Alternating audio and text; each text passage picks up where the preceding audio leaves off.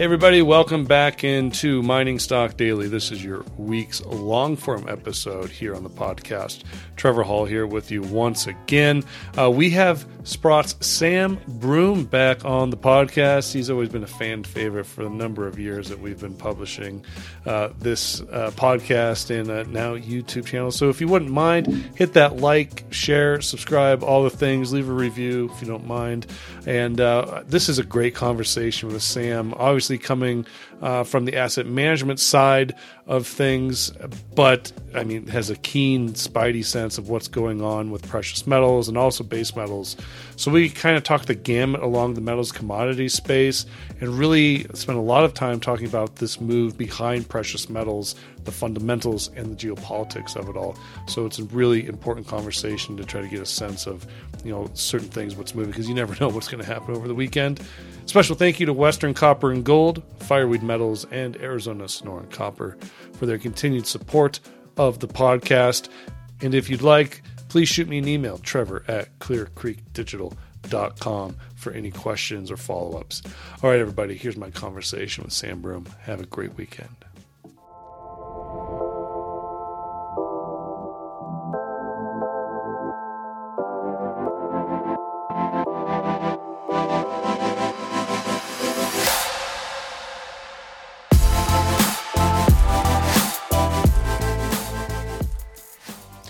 Well, Mr. Sam Broom, it's a pleasure to have you back on the podcast. How you been? Yeah, not too bad, mate. Not too bad. Keeping well.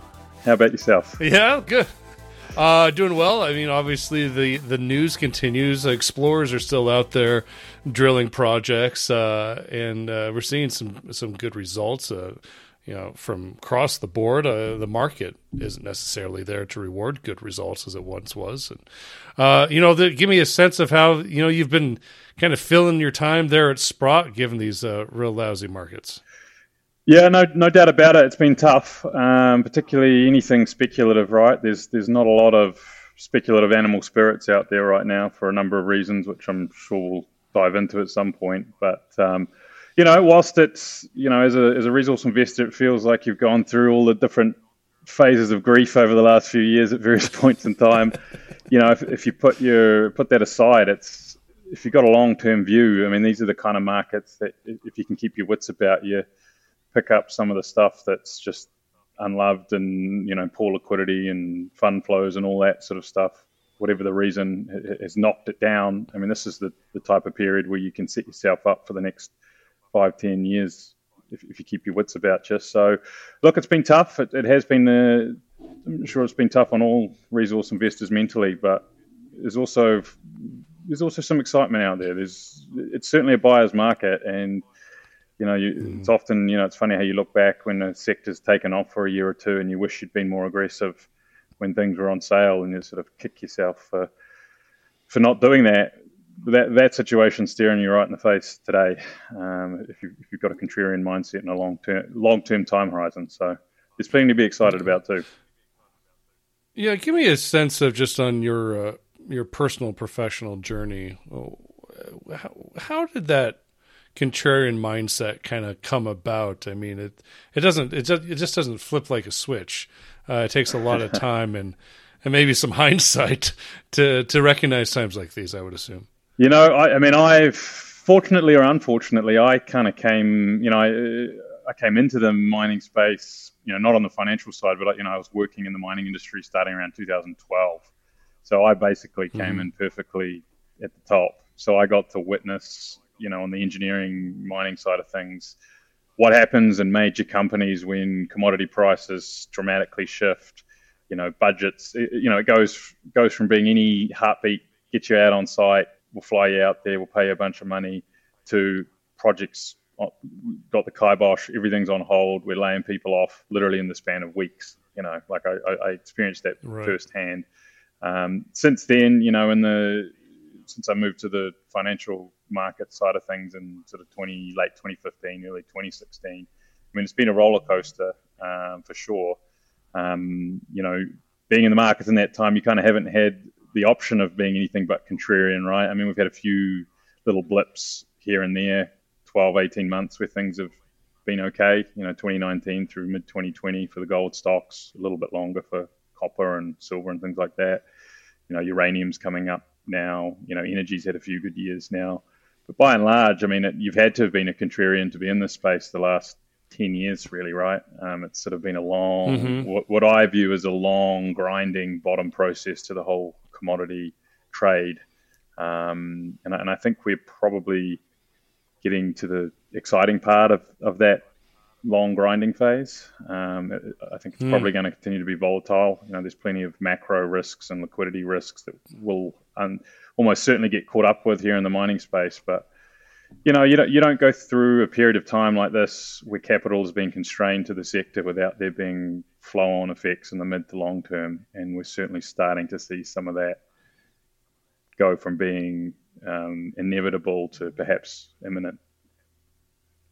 Yeah, you know, coming off, you know, it's been one week since I've had my trip uh, to London for LME week, and there was a number of different themes that kind of popped up in conversations, and I've kind of pontificated on the last couple days.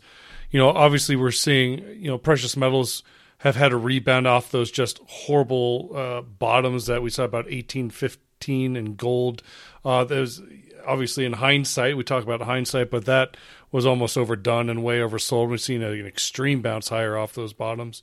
But outside of precious metals, like some of the the themes that I was picking up from in London were, you know, uh, met coal was a conversation that kept coming up in conversations. Demand for iron ore came kept coming up in conversations, and these these commodities that the big producers, the BHPs and the Glencores, continue uh, to kind of hang their hat on. Um, you know, a lot of times in this space, when we talk about speculation and resource development and exploration, it seems like some of those more important commodities are kind of left to the back burner. Have you had any more conversations with your clients or maybe other people in the sector about, you know, keeping, you know, kind of seeing the forest through the trees here and seeing where opportunities are lying if they're not necessarily in precious metals? You know what? It's interesting. We've we've definitely had a resurgence in interest in coal, which I you know I probably haven't had any interest in coal for most of my career. Um, I think it's one of those classic scenarios where it was left for dead, right? I mean, these coal miners yeah. are being priced as if coal's not going to exist beyond 2030. You know what I mean? I mean, they're trading at ridiculous, mm-hmm. you know, multiples. Um, they've just been shunned. You know, the whole ESG movement. It's. I mean, you've seen. I don't know if you saw the news with BHP just divesting two of its um, flagship coal assets this week. They've sort of just been pushed out. You know, it's become an uninvestable space, and because of that, the, there's been lack of investment in capacity. You know, in growing capacity. And if you look at coal consumption globally, I mean, it's still going up every year, right? I mean, regardless of whether you think coal's going to be dead past 2030 or whatever. Um, you know, I, I, I, personally can't see that. I, I, think, in fact, it's probably likely that coal demand actually goes up, but we, we will see. There's just no, there's no, there's been no investment in growth and capacity, you know, even to maintain existing levels. So obviously, you know, you had this crazy spike in both met and thermal coal last year that sort of reignited or, or brought to the forefront that commodities like coal that have been forgotten are still so important to the global economy, right? The globe just cannot function without coal. It's still such an important part of both the energy mix and, you know, steel. Obviously, it's a key ingredient in steel manufacturing. So I think, that, you know, for investors that, that don't have a mandate that excludes them from investing in coal, I think it's really, really interesting. Um, and it feels a little bit like there's been a tipping point recently where that the the the um, the realities of life are coming back to the forefront again, and that we can't just ignore those commodities. um, you know, we, we've got a, a third party a group of analysts that we employ out of, well, they're, they're, global, but they're based out of Australia, and they were in town uh, last week, and they were just doing a big North American roadshow, and they were shocked because for the first time in their existence, they were getting asked the number one thing they were getting asked about was coal from investors, which they have wow. they have almost haven't had before. So there's definitely been a rekindling of interest in sort of the more old school, you know, quote unquote dirty, less ESG friendly commodities like coal. Um, I, have actually been shocked at the resilience of iron ore, um, given all the woes going on in, in, China. I mean, obviously they're a giant consumer of, of iron ore. Um, but you know, from the investment side of things, I mean, those big bulk commodities are very simple to. Well, I shouldn't say very simple. They're a lot simpler to mine, and they're often very, very profitable commodities. For for the profitability cycle seems to be a lot bigger in those commodities. There's a lot. They're a lot kind of simpler. I mean, just a lot of it's just digging up dirt, putting in a truck, shipping it. Right? It's there's a lot mm. less concentration mm. and metallurgical issues and all that sort of stuff that you get with the metals markets. So they're definitely not markets that resource investors should look past. They're not quite as sort of quote unquote sexy as you know the metals and various other forms, but you know just just look at the profitability of the big boys like Rio and BHP and all of that. It's it's definitely not a space you want to completely ignore for sure. Right. Well, I mean, in, I'm wondering if we've learned that as resource investors and even and, and the speculators lower down the curve uh, if we have forgotten to be agile in the commodity space, and maybe we forget far too often that the metal space is more than just gold and copper. You know, I, I mean, have you had have you had any of those kind of thoughts or epiphanies in the last year? Yeah, I mean, and I, I just think they've been. It's just if you look, I don't have the numbers in front of me, but I'm sure if you look at the number of juniors in the coal space and the iron ore space relative to the precious metal space and in the base metal space, I bet you it's a tiny fraction of the of the amount, right? It's these big bulk commodities tend to be the realm of the big boys, which tend to be more in the realm of long term investors. Like I know in Australia, for example, you know, BHP and Rio are some of the largest companies on the ASX, or, or I think they might even be the two of the largest companies in the ASX. They're in all the retirement portfolios. They love it because they pay out big dividends. You know, I think a couple of years ago, BHP paid out a total shareholder yield of something like 17%. You know what I mean? This is big, 150 plus billion dollar company. So it's just a little bit of a different target audience for the for the commodities. That's not to say there aren't interesting speculative options in the junior space, but I, I just feel like those markets are much more heavily weighted to the larger cap institutional style companies as opposed to, you know, the smaller cap speculative juniors. Yeah. Uh, you know, I, I, I do want to kind of talk about big picture, like news headlines that have been in front of us for the last two weeks and what it means for the commodities trade. Um, but before we get there, uh, you know, the the the relationship between you and the podcast has been going on for a number of years, and you've always kind of been like our base metal you know go to guy for for many times. Uh, and I thought about you earlier this week when uh, another media publication last week in London published the interview with Robert Friedland, and he was very outspoken talking about lithium and battery metals and battery technologies. And um, you know, I don't know if they just he said he was grumpy that day, but uh, you know, I don't know if they just caught him on a bad day. But you know, what he was pointing out it was you know it it wasn't very uplifting for the entire development market of base and battery metals. Uh, I don't know how you know. Did you seem to watch that or catch the highlights of that? I must admit, discussion? I haven't seen what it. Yeah, what, what was his gloomy oh, really? outlook? What was the, the sort of key talking? Point? Uh, he basically said to short all the lithium plays. Yeah, I mean, I got to be careful what I say. You know, I'm, I'm not. Right. I, I think. Right. I think lithium went through a classic boom phase, right? And whenever you have an industry where the margins are so gargantuan, you know, we were talking, we were looking at some of these producers with 70, 80, 90% sometimes margins on what they're producing. There's going to be a supply response. It's going to pull every little, every little pound or ton or whatever it is out of the, you know, out of the market that's available.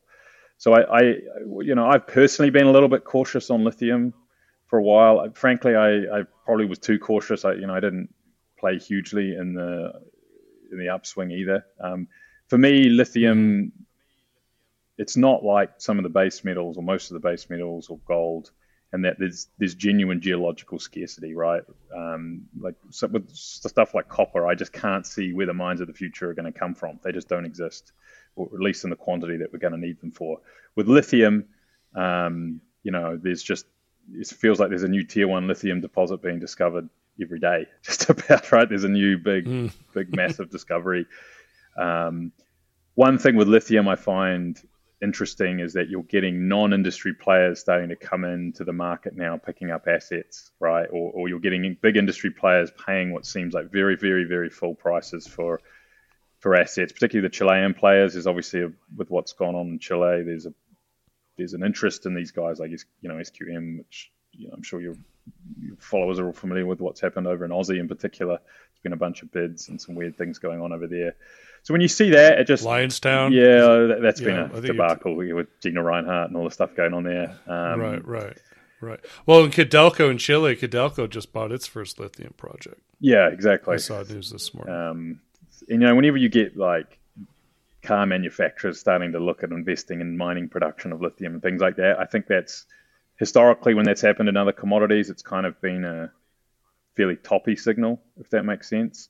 Mm. Um, Clearly, though, the lithium price has already come off a long way from where it was last year, or it was last year, or you know, late 2021. Mm-hmm. So, in terms of where the lithium price is trading at, it's actually interesting from a contrarian standpoint. Um, a lot of the equities haven't come off what I would have expected given what the lithium price has done. Um, so, I guess there's two schools of thought about that. You know, there's some people believe mining equities lead commodity prices, and that the equities holding up means we're due a rebound in the lithium price. And, and you know, certainly out three, four, five years, the supply demand dynamics for lithium look very bullish. In the short term, the next couple of years, they look a bit oversupplied. Um, obviously, there's a big wild card on what the demand side actually does look like, whether it ramps as much as you know analysts are predicting. And I, th- I think reality is probably going to be somewhere in the middle of you know the bear case and the bull case. Mm-hmm. Um, so, yeah, I mean, if, if, the if the equities came off a little further, I'd probably it'd probably start to tempt me. Uh, I think the this current M and A frenzy we're seeing has probably kept a lot of the prices of the equities higher than the lithium price would suggest. So, personally, I'm probably waiting to see how it how it settles out a little bit here on the lithium space. Mm-hmm. Um, in terms of the other battery metals, I think you know, I still stick by copper being one of the best long term plays, you know, long term commodity themes to have exposure to in the long run.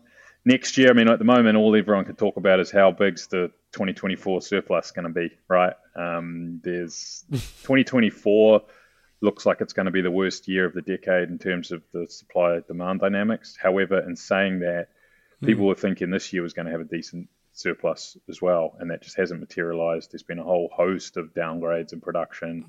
Um, just about you know all the all the analytics we get, um, they're just constantly downgrading supply. So it wouldn't surprise me if the deficit, if sorry, if the surplus next year is much skinnier than is currently being forecast, and it wouldn't even surprise me if it ended up being we ended up having a deficit next year.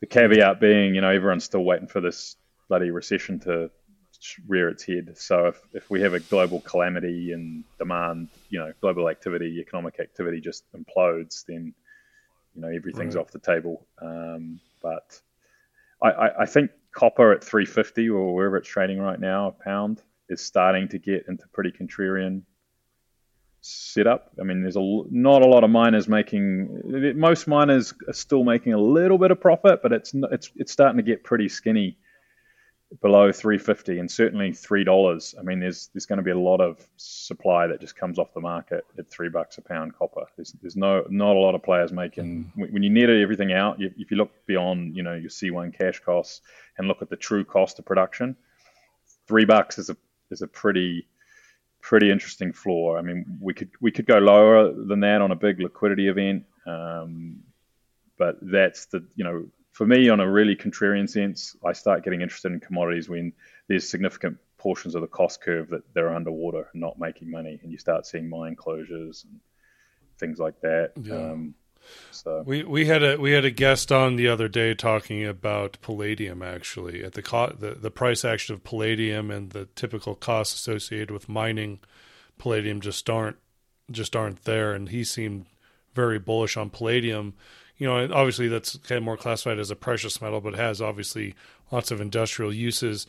But you know, in the fears of that recession, whenever it shows up, if it shows up, Sam, I mean, obviously, cop- the copper chart looks like it's it has been preparing for a recession. You could make the same argument for the other industrial metals, nickel, zinc, perhaps. You know, is it is is that where the traders are seeing? Are they just kind of is it is the price action just kind of trying to sniff out the timing of this recession and preparing for it? I think there's a definitely a big part of that, especially in the copper space. You know, copper's kind of the more of a hedge fund play thing. You know, with with the depth of the market. You know, some of the smaller markets like palladium and nickel and stuff like that. I think there's less. It's not absent financial players, but there's less of it. But they are smaller markets, so it takes much less to move them around.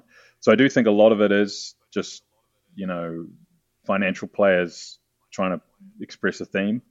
Um, you know, with stuff like nickel, I mean, nickel, nickel, like everyone's talking about the surplus next year in copper, everyone's talking about the Indonesian supply in nickel that's coming on right now. So I do think there are some fundamental drivers, some supply side drivers that are making nickel quite weak.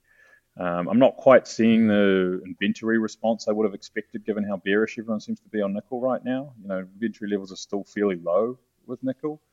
Um, it's also going to be interesting to see with a lot of these commodities whether there is a bifurcated market that opens up for sort of, you know, um, green, low carbon nickel, because obviously all the Indonesian nickel's about as carbon intensive as you can get, right? So if people really do care about low carbon nickel, you know, the Indo stuff doesn't solve that problem. It almost makes it worse. But if people just care about lowest cost nickel in their batteries, then you know there's there is this bit of a supply situation to work through in the nickel market right now. Um, but you know, longer term, it's some you know sometimes some of these battery metals in particular. I mean, low low prices almost do the theme a favor in the longer term, right? Because right now we're in this phase of huge um, production capacity expansion in the battery space. And if nickel was relatively low priced or not priced at excessive levels, it almost incentivizes more investment in that technology, right? If nickel were three or four times higher, all of a sudden there's all these incentives to manufacture or design nickel out of batteries, right? I feel like we, we were seeing starting to hear rumors of that a couple of years ago when nickel really spiked. So in a way, it's sort of the current price situation is almost adding to the bullish case for something like nickel out three, four, five years because um, it's kind of I'm hearing rumors that, that, you know it's it's there's less chatter now about it getting engineered out of batteries given the, the price range mm. it's been in lately. So a lot of complex dynamics. You know, there's a lot of guesswork that goes into yeah, the supply yeah. demand side of things, but a lot of these base metals are starting to look starting to get down to fairly contrarian levels. Yeah, you know, I, I've, I've I've been given some thought to this uh, new generation of electric vehicles and the, the battery technology, and I just you know I, I always try to listen. I, I think the market uh, and the consumer wants the electrification of transportation in their everyday vehicles.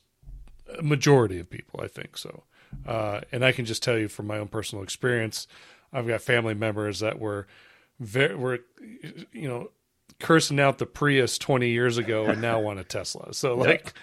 you know, so I, have seen that this transformation firsthand. But I also kind of wonder if maybe this forecast for electric vehicles has been overdone. And we know not everybody is going to buy an electric vehicle the next time they purchase a car. Maybe it's because they don't live in a major major city where you know maybe they need to drive a hundred hundreds of miles frequently during the week and they just there's not enough charging stations. Uh, maybe they live in a cold weather environment where in the winter it doesn't make sense to drive an electric vehicle because the battery capacity, the power capacity in the battery during the winter just just dwindles.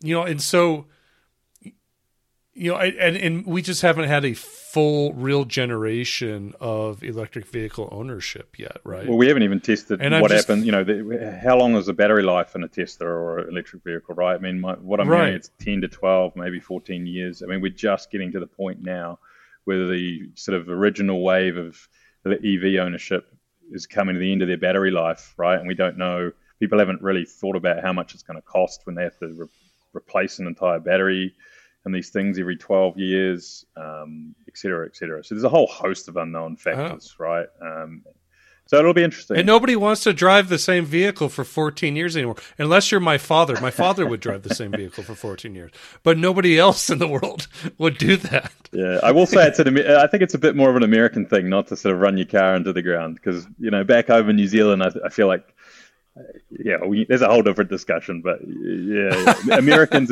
especially do not like driving old cars. So yeah, yeah, that's yeah. right. I don't know. So yeah, just you know, I'm just kind of you know preparing at some point. Like maybe we have it all wrong. You know, we just haven't seen a full generation of electric vehicles being adopted, used, and then seeing those long term uh, effects on the consumer and the driver. I, I think you're probably right. right. So. I think the, the dynamics are going to play out a little differently than everyone expects, right? It's usually the case.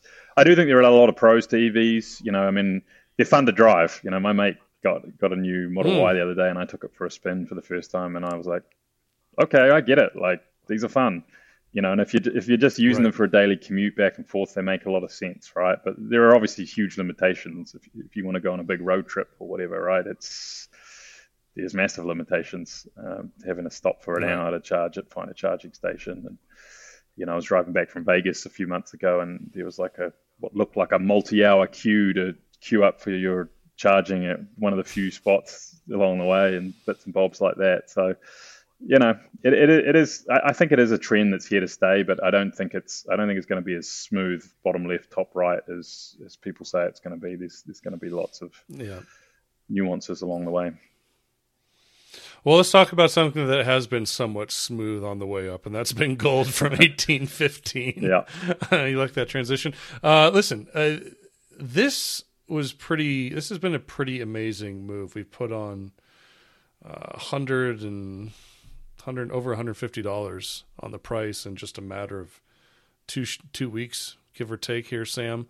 Uh, we've had a lot of discussions this week on the pod about you know the backdrop of this move in gold. Uh, there's fundamental reasons. There's geopolitical reasons, obviously. I'm sure you have fielded a number of, of phone calls uh, and conversations about the price action in gold. It isn't necessarily lifting all boats. Uh, we are seeing some of the major gold producers uh, get some better price action in their charts. Uh, a lot of the major royalty companies, obviously, but it's certainly not trickling down to the explorers by any means. Um, so maybe let's just start out with the price action, the metal, and what you're seeing behind this move. Is it more of a fundamental macroeconomic buy, or is it because there's shit going down in the Middle East and anything could happen on any given yeah, day? Yeah, good questions. Um, could be a combo of all the above. I mean, I, I have a policy, given many scars over the last five, ten years, of not buying on geopolitical based moves, right? They usually flash in the pan, they usually roll over.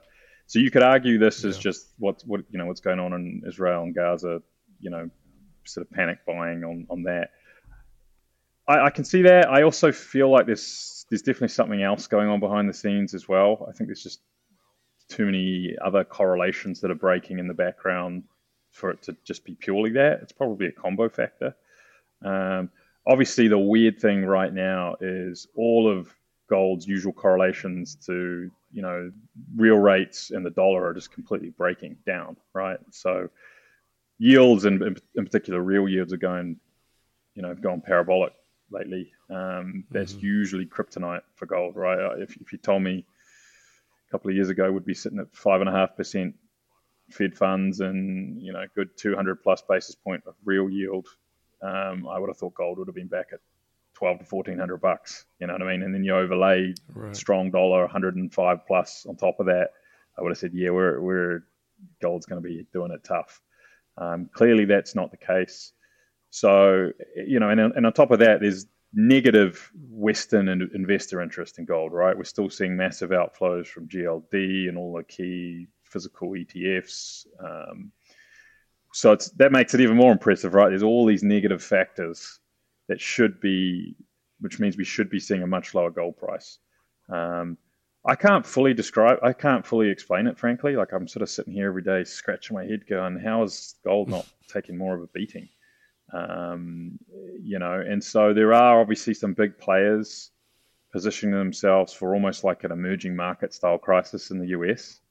You know, this this is t- the typical EM playbook is you know you, you, you raise yields to try and curb inflation, which makes your debt service even harder, which means your currency gets whacked because you're printing more money to pay the debt and yada yada yada. It's like a negative. It's like a positive feedback loop that spirals you into into abyss, right? And that's where off ramps from the fiat system become important. That's why all people in you know Argentina and you know lots of most of Asia own tons of gold, right? It's it's the way to store your savings right. in a non-depreciating form of savings.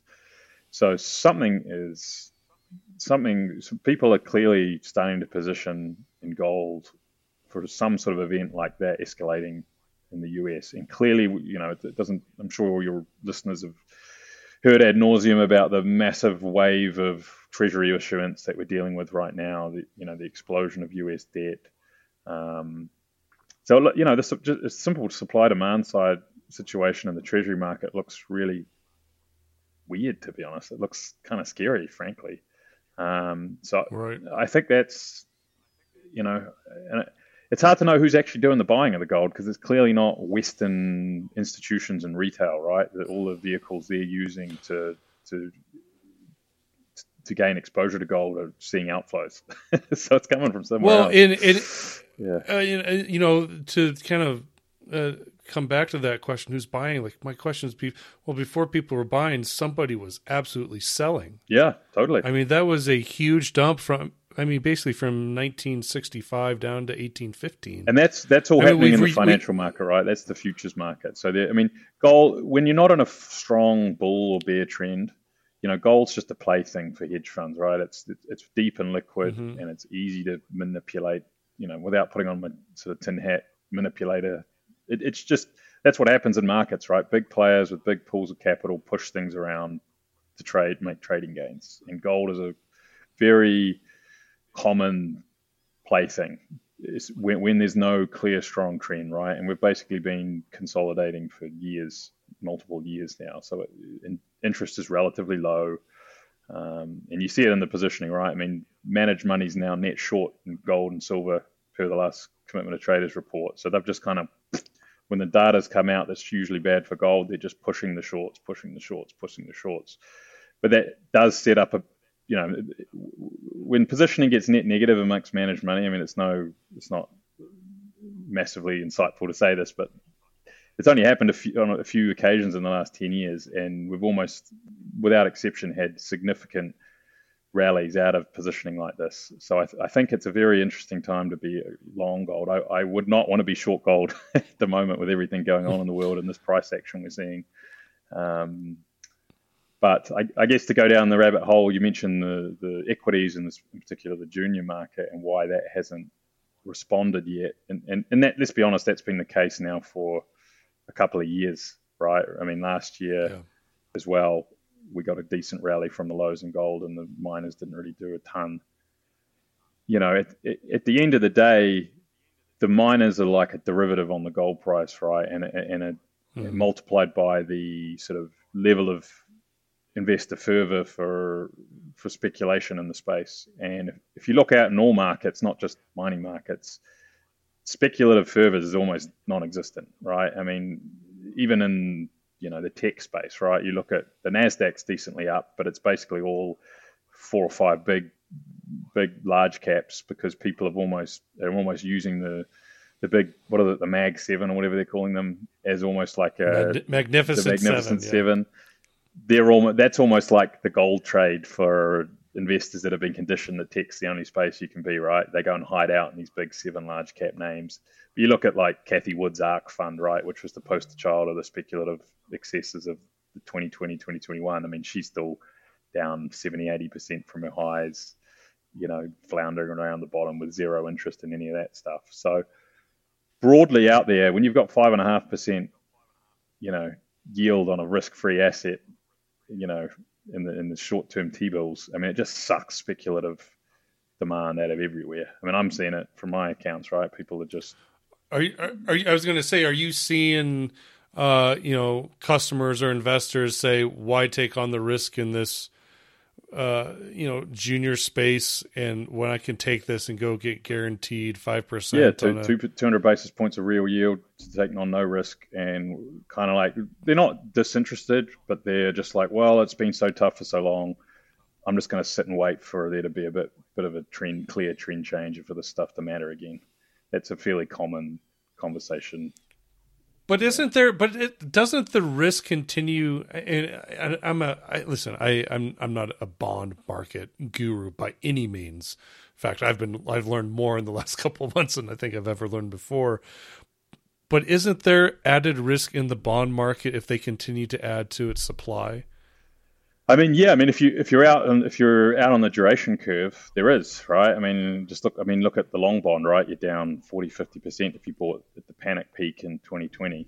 I mean, if you're buying one to three month right. T bills via BIL or whatever, I mean, there's there's no duration risk, right? I mean, you could uh, the, your risk is that inflation rockets and they cut rates in spite of that, and you all of a sudden you got real negative yield and you know but if, if that happens, you're going to see if you're going to see the dynamic reverse. I think where you have a flip back into risk on because all of a sudden everyone's got to take risk again to earn a return. Right? That's that's kind of how it mm-hmm. works. So, I mean, I, I personally would not be. I don't have the cojones to um, make a major call going long the long bond because I, I can see this mm-hmm. massive risk to higher for longer yields, especially out on the long end. Um, but I do think that, you know, for the first time in my professional career, there is, you know, the whole TINA thing. There is no alternative. Well, now there is an alternative, right? If you want to be conservative right. and do even better than preserving your purchasing power, there is there is a reasonable real yield at the short end. So that's just the reality. That right. is what it is. Um, longer, mid to longer term, though, I mean, the, the US government with current debt levels, and it's not just the US government, right? It's globally. All, all governments are in the same boat, most governments are in the same boat. 200 basis points of real yield, that can't last. That things are get, the system's going to break. Um, so something's right. going to happen eventually. Uh, I'm surprised that hasn't happened yet, frankly. I mean, I guess we saw whiffs of it with the SVB and whatnot earlier this year. Um, and I have a, my spidey senses are kind of tingling that either later this year or or uh, early next year, something's kind of brewing. Um, yeah, but I mean, Jerome Powell stated in his uh, in his Q and A this week that uh, there seemed to be a little bit more concern of the regional banks. He had a quick little comment in there, yeah, which is very was very interesting. And you're right. I mean, I'm surprised too that something major hasn't broken other than what we saw back in March. Um, but I, am waiting to just wake up someday and hear some something. Well, it, you know, everything's fine unless they get a run or they get significant outflows and they actually have to take realized losses on their mark, you know, hold to maturity portfolio, right? So as long as that doesn't right. happen, theoretically, there's not really an issue. But that's clearly what happened with the with the bank, the, the regional banks, right? And then you know how it is with fear, right? It spreads like wildfire, and people start speculating mm-hmm. who's next, and it it is something that could get out of hand relatively quickly. And and even then, even beyond that, there's I'm sure there's all sorts of pockets of risk that we don't even realize exist right now. You know, the insurance market, the right. reinsurance market. You know, there's so many cornerstones to the financial system where bonds and particularly long bonds are a cornerstone part of the collateral that back the whole system. That there's just there is almost certainly you know near dead bodies just sitting right below the surface that we're that we're not being talked about yet. So we'll see. Yeah, and not not just the dead bodies in junior mining because there's quite a few of yeah, them right now. Yeah, yeah. That's, but Sam, so one of the things I did want to ask you about in this conversation was, listen, we I don't need to go out there. You and I don't need to have a more conversation about just how gloomy these markets are right now for the resource speculators. Let's talk about where the opportunities are. Um, and I, have had a number of conversations last couple weeks that have been actually pretty eye opening as far as listen, this, how bad the markets are poses opportunities, uh, not only for investors, but opportunities for the companies uh, out there. Listen, if you need to find flow, if you need to find some sort of new areas of liquidity, there's certain things I think the market is telling you that you need to do.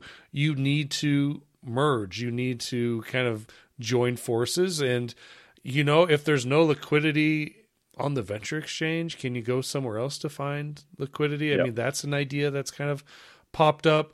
Um, you know, I guess you know I have my thoughts as an American and a retail investor. Is like I I I wish more companies do this. For example, like the Integra merger with Millennial. I you know obviously the market hasn't rewarded them for the move, but I personally think that was a great move. Yeah, I mean, no, for sure. Preach preach preach what you want. Preach what the market is asking you to do and then go out and do it. But don't sit on the sidelines and say as a CEO and say, "Well, this junior market we need to become less," and then not do anything about it. And and I have a. It's probably not what your listeners want to hear, but I have a view that a sort of uh, extinction event in the junior space is a good thing for the sector. You know, in my opinion, there's far too many juniors out there that don't have any value, and it dilutes the whole space, right? So I, I would much rather there be consolidation of the better players, a bunch of sort of lifestyle companies go out of business, and the whole sector cleans itself up and becomes a more investable space for the average investor. Because we all know there's a lot of crap in the space, right? There's a ton of opportunity too, but you, you do have to be careful of all the landmines out there. Um, you know, so yeah, look, getting creative, at looking at ways of, you know, I definitely think a range of mergers. I think I think we're at the, we're on the cusp of a bottom of the market merger wave. Usually, we see sort of acquisitions and M and A type activity has like a minor peak at market troughs when things get so attractive that that um, sort of contrarian buyers come out of the woodwork and pick things up on the cheap. I, I do think we are entering that phase now, and I'm quite curious to see what Hmm. comes of it. I do think there will be some extinction events or companies. There'll be a lot of. There's already been a lot of juniors rebranding as you know AI companies or whatever, right? You know how it works. The sort of the Yep. sort of ambulance chasers, which which personally I think is is a good thing. Um, but yeah, you know, this capital is definitely hard to come by, and cost of capital has gone up dramatically. Um, but there are players out there with a contrarian mindset where this is the gift, this is the time where they get the most active. You know, for example, we've got a, a fund that I'm involved with that, um, you know, is specifically tasked with investing in the primarily the junior space, primarily through private placements.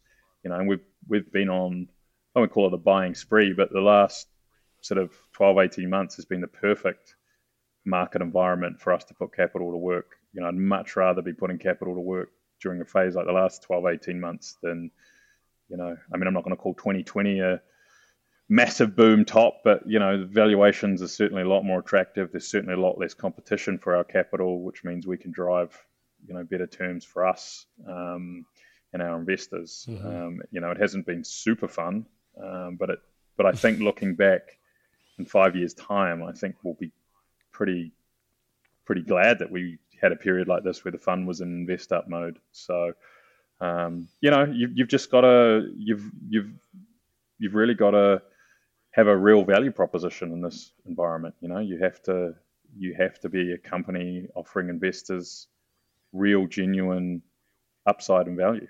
So that's what CEOs need to do. Yeah. They need to work hard to show investors, you know, why why why put your money here? You know, it's not it's not easy. So get to work. Do- uh, what I, I want to ask you, I mean, this is something that's kind of bothered me all week, and, and what I'm about to ask you, I don't take lightly. Um, do the Canadian markets? I mean, we know the Canadian markets have a liquidity problem right now, but where does that liquidity problem spur from? I mean, is it just uh, too many companies? I mean, is it just uh, you know years and years of bad returns because of a number of different variables? I, I think And how do you I do fix think that's a huge part of it. I do think, in a way, making capital markets easy to access and uh, is a good thing, you know. But in some ways, it also, you know, extremely low barriers to entry have meant, like I said, I just think there's way too many juniors. Right? It was just so easy to get a company Mhm. listed and funded, and when times are when money's loose and capital's available, you just have, you know, so many companies that show up that shouldn't be there, in my opinion. You know, um, or or they're just speculative vehicles for a boom time, and they don't have any real long-term value, right? Um, So you know, I mean, we're going on the TSX Venture Composite is it's not purely you know resource based, but it's I, I don't know what the numbers right. are, but it's probably dominantly resource based, I would guess. You know, and we've had a ten. It's the ugliest chart in the world. It yeah, so, it's the ugliest. We've had to, and we've had a ten-year bear market with a few blips here and there in resource space, right? That's what happens when markets get oh.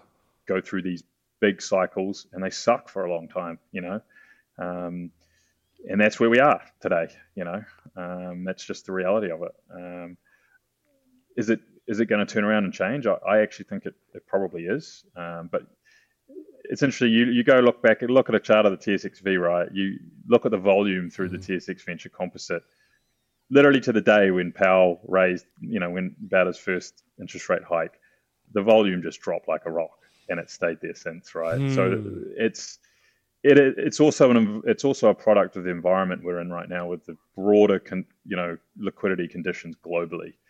There's just it's just that that interest rate environment we're going through right, through right now has just sapped speculative interest and liquidity from pretty much all speculative markets. So it's not just a TSX yeah. venture thing. It's it's happening globally. I mean, I, I was you know I keep in touch with a whole bunch of people from Australia, and they're just bemoaning how the ASX right now is just a is just dead. Like it's it's it's horrid, you know. Um, and even hmm.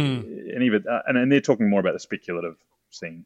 Um, and I've even sure, had sure. I think the ASX is, is better than the TSX Venture Composite, but in terms of liquidity and, and activity at the moment. But even they're bemoaning yeah. how how tough it is right now. So, what do you think? Um, I mean, what do what do we need for this junior market to get some legs? Do we need higher metals prices, or do we need the bond market to give us some clarity?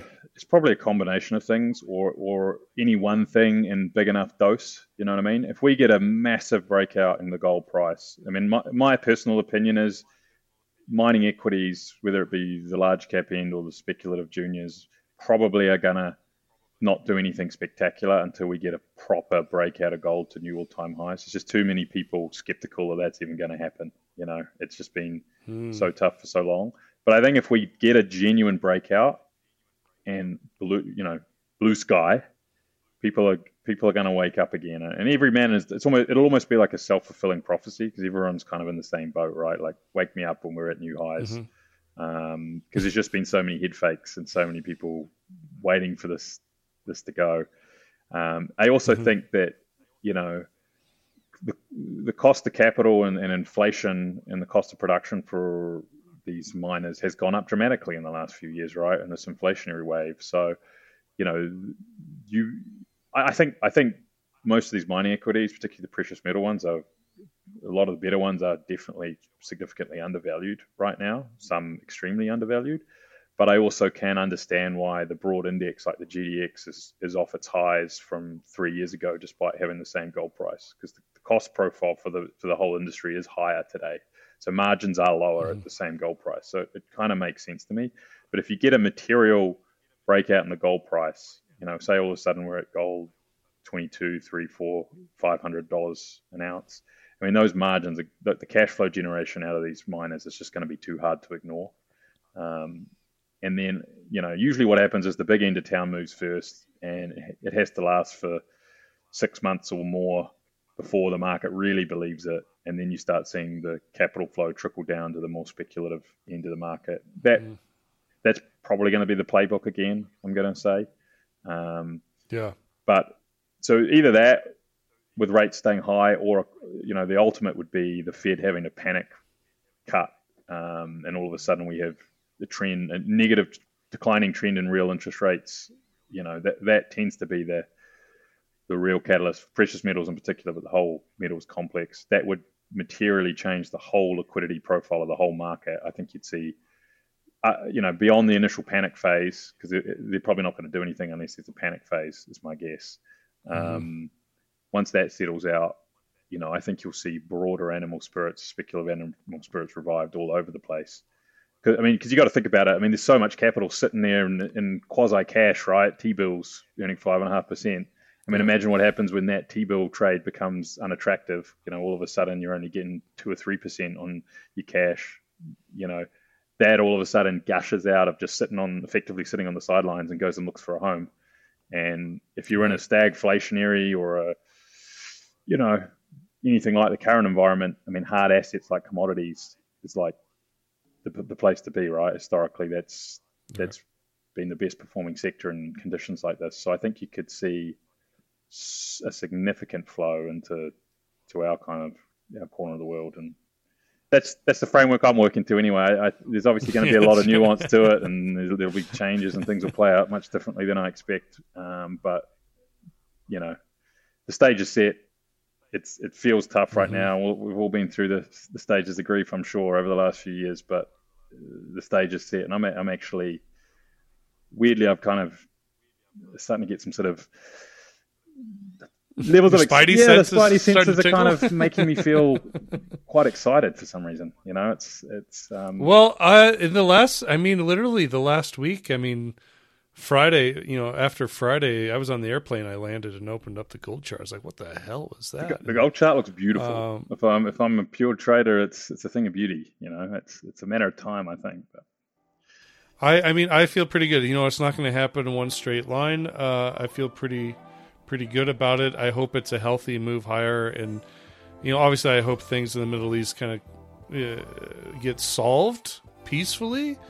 Um, you know, and I, I just hope everything's here. But uh, on the macro side, we just a lot of things economically do not make sense or unsustainable, and I think that's that's my sense. Anyways, Couldn't agree more, Sam.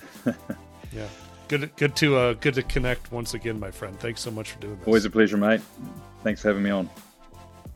Yep. All right. All right, everybody. That's a wrap here this week. We'll be back next Monday morning with the morning briefing. Have a wonderful weekend. Be well. The information presented should not be considered investment advice. Mining Stock Daily and its affiliates are not responsible for any loss arising from any investment decision in connection with the material presented herein. Please do your own research or speak with a licensed financial representative before making any